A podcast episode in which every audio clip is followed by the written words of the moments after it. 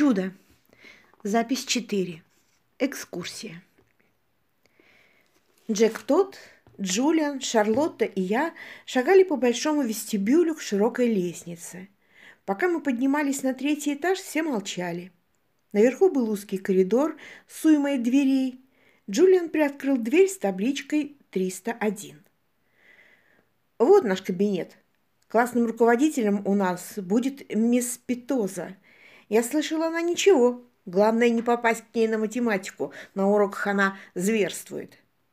«Неправда», — возразила Шарлотта. «В прошлом году она вела математику моей сестры, и сестра говорит, что мисс Питоза абсолютно нормальная».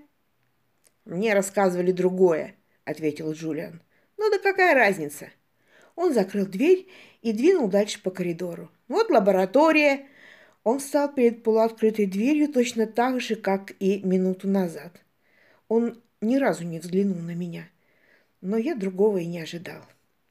Я тоже на него не смотрел. «Слушай, дай ему хотя бы заглянуть внутрь и осмотреться», – буркнул Джек тот, проталкиваясь мимо Джулиана и Шарлотты. «Хочешь, заходи, никто не мешает», – сказал мне Джулиан. И впервые на меня взглянул. Я пожал плечами и пошел в лабораторию. Джулиан отскочил в сторону, будто боялся, что я случайно его задену. «А что тут смотреть?»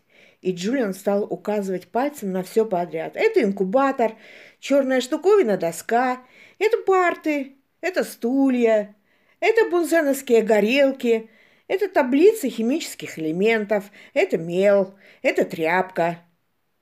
«Джулиан, он знает, что такое тряпка сказала Шарлотта. Она чем-то напоминала мне Вию. «Ты уверена?» – ответила Джулиан. Мистер Попкинс сказал, что он никогда не ходил в школу. «Ты же знаешь, что такое тряпка, да?» – спросила меня Шарлотта. И, если честно, я так нервничал, что ничего не смог из себя выдавить и уставился в пол. «Эй, ты говорить-то умеешь?» – спросил Джек тот. «Ага», я пока не смотрел ни на кого из них. Ну, то есть, не смотрел им в лицо. «Ты знаешь, что такое тряпка, правда?» – спросил Джек тот. «Угу», – промычал я.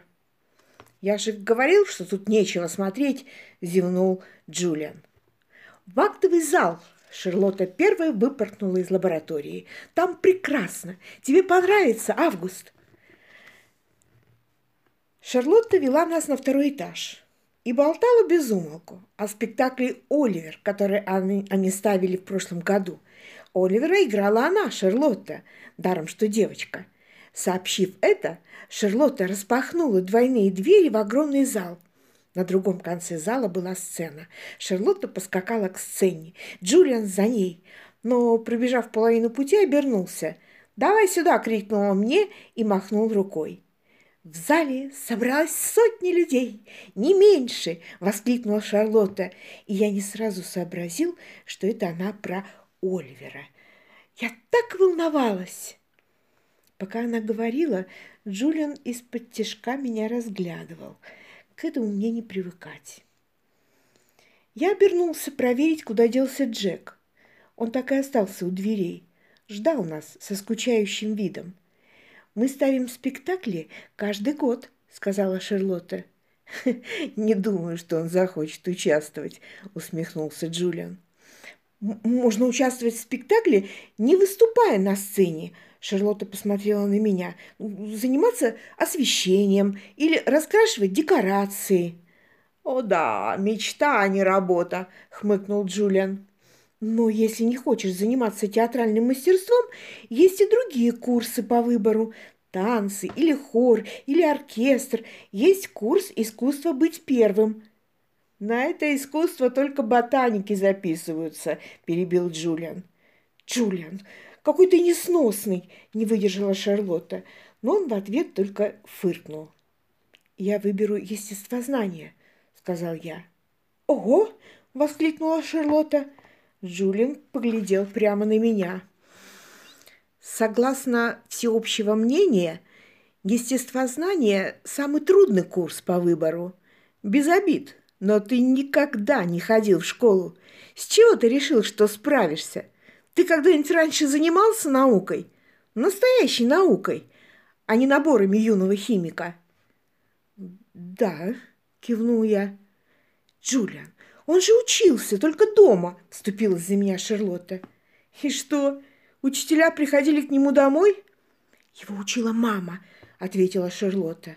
«Она учитель?» — спросил ее Джулиан. «Она учитель?» — обернулась ко мне Шарлотта. «Нет», — ответил я. «Ну, я и говорю!» — Джулиан торжествовал. «Как можно преподавать естествознание, если ты не настоящий учитель?» «Уверена, у него все получится». «Что вы там застряли? Идем в библиотеку!» — крикнул нам Джек, которому, видимо, надоело торчать в актовом зале. «А почему у тебя такие длинные волосы?» — спросил у меня Джулиан. Он явно ко мне цеплялся. Я не знал, что отвечать, и просто пожал плечами. «Можно задать тебе вопрос?» – не унимался Джулиан. Я снова пожал плечами. Вообще-то два вопроса он уже задал. «А что это у тебя с лицом? Ты на пожаре обгорел или как?» «Джулиан, ну зачем говорить человеку гадости?» – возмутилась Шарлотта. «Это не гадости, я просто спрашиваю. Мистер Попкинс говорил, что нам тоже можно задавать вопросы. Да, но нормальные вопросы. И потом, он таким родился. Мистер Попкинс же нам все объяснил. Ты что, не слушал? Еще как слушал. Но мало ли, может, он еще и в пожар угодил. «Эй, Джулиан!» — сказал Джек с другого конца зала. «Замолчи уже, наконец!» «Сам замолчи!» — огрызнулся Джулиан. «Август, идем в библиотеку!» позвал меня Джек. Мы с Джеком вышли из зала вместе. Он открыл двойные двери, пропустил меня, и когда я проходил мимо, посмотрел мне в глаза, будто хотел, чтобы я тоже на него посмотрел. Но я так и сделал. А потом я улыбнулся, честное слово. Иногда так бывает. Вот-вот расплачешься, но вдруг раз и уже чувствуешь, что вот-вот рассмеешься.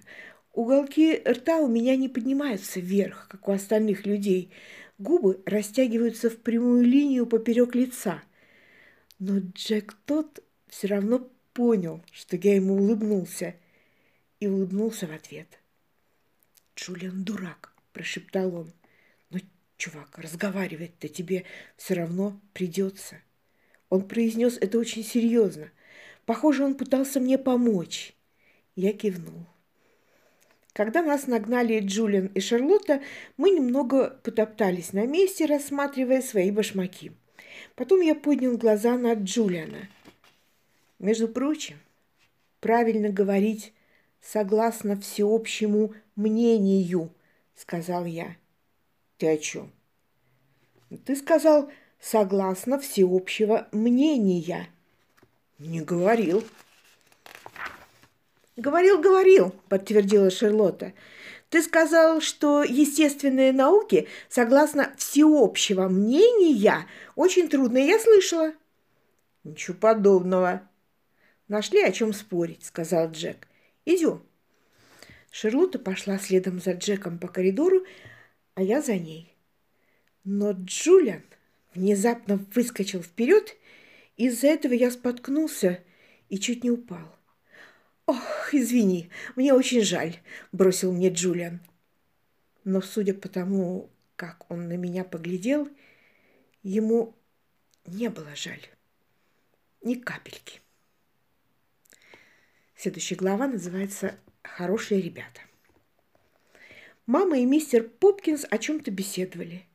Миссис Диас первой увидела, что мы возвращаемся, и засияла своей слепительной улыбкой.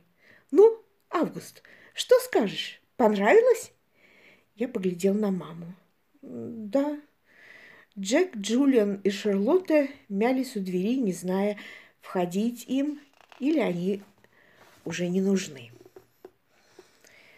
«А разве нам не нужно забрать Вию?» – спросил я маму. Это был наш условный знак. Так я сообщал маме, что пора уходить. «О, точно!» Мама встала. Кажется, даже на часы посмотрела. «Извините, я совсем забыла о времени. Нам нужно забрать мою дочь из ее новой школы. У нее тоже экскурсия». Я дернул маму за карман. «Мам, Мы опаздываем. И мы стремительно распрощались. Наверное, мистер Попкинс удивился нашему внезапному бегству. Я подумал, вдруг он будет винить в этом Джека и Шарлотту. Хотя по-настоящему меня расстроил только Джулиан. Поэтому перед тем, как уйти, я сказал мистеру Попкинсу. Они и правда хорошие ребята. Я не дождусь, когда ты придешь к нам учиться. И мистер Попкинс похлопал меня по спине.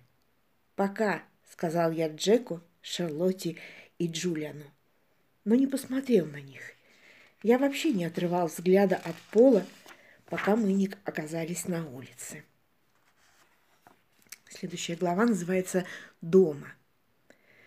Мы отошли от школы на полквартала не меньше. И только тогда мама решилась. «Ну как? Тебе понравилось?» «Мам, ну не сейчас, дома», — ответил я. Как только мы вошли в дом, я рванул в свою комнату и бросился на кровать. Мама, кажется, не понимала, что со мной, и я тоже не понимал. Мне было очень грустно и в то же время чуть-чуть радостно. Опять это чувство, когда сразу и плачешь, и смеешься.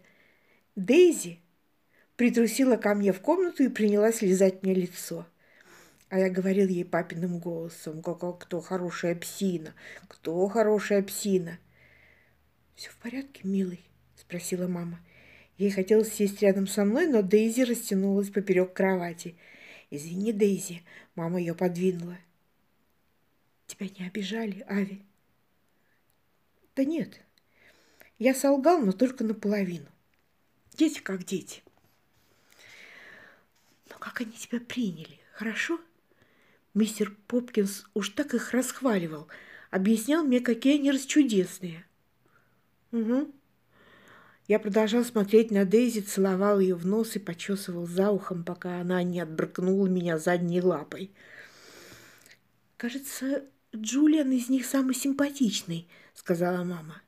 «Ну уж нет, он как раз самый несимпатичный. Зато мне понравился Джек. Вот он хороший. Я подумал, что у него двойное имя – Джек тот. А на самом деле он просто Джек. Погоди, может, я их перепутала? Но кто из них такой темненький, с челкой? Джулиан. И он вел себя не лучшим образом? Ага, не лучшим. Ну надо же. Она на миг задумалась. Значит, он из тех, кто со взрослыми ведет себя по одному, а с детьми по-другому? Похоже на то. Терпеть таких не могу. Знаешь, что он меня спрашивал? Эй, Август, что у тебя с лицом? Я не сводил взгляда с Дейзи. И еще, ты на пожаре обгорел, обгорел или как? Мама ничего не ответила. Я поднял на нее глаза. Она застыла, совершенно ошеломленная. Но он не издевался, просто спрашивал. Мама кивнула. И мне очень понравился Джек, продолжал я. Он сказал Джулиану, замолчи уже, наконец. А Шарлотта сказала, чтобы Джулиан не говорил гадостей. Мама снова кивнула. Она прижала пальцы к вискам, будто у нее болит голова. И щеки у нее горели. «Прости меня, Ави», – прошептала она. «Да все в порядке, мам». «Сынок, ты не должен ходить в школу, если не хочешь». «А я хочу», – сказал я. «Ави?» «Правда, мам, хочу». И я не врал.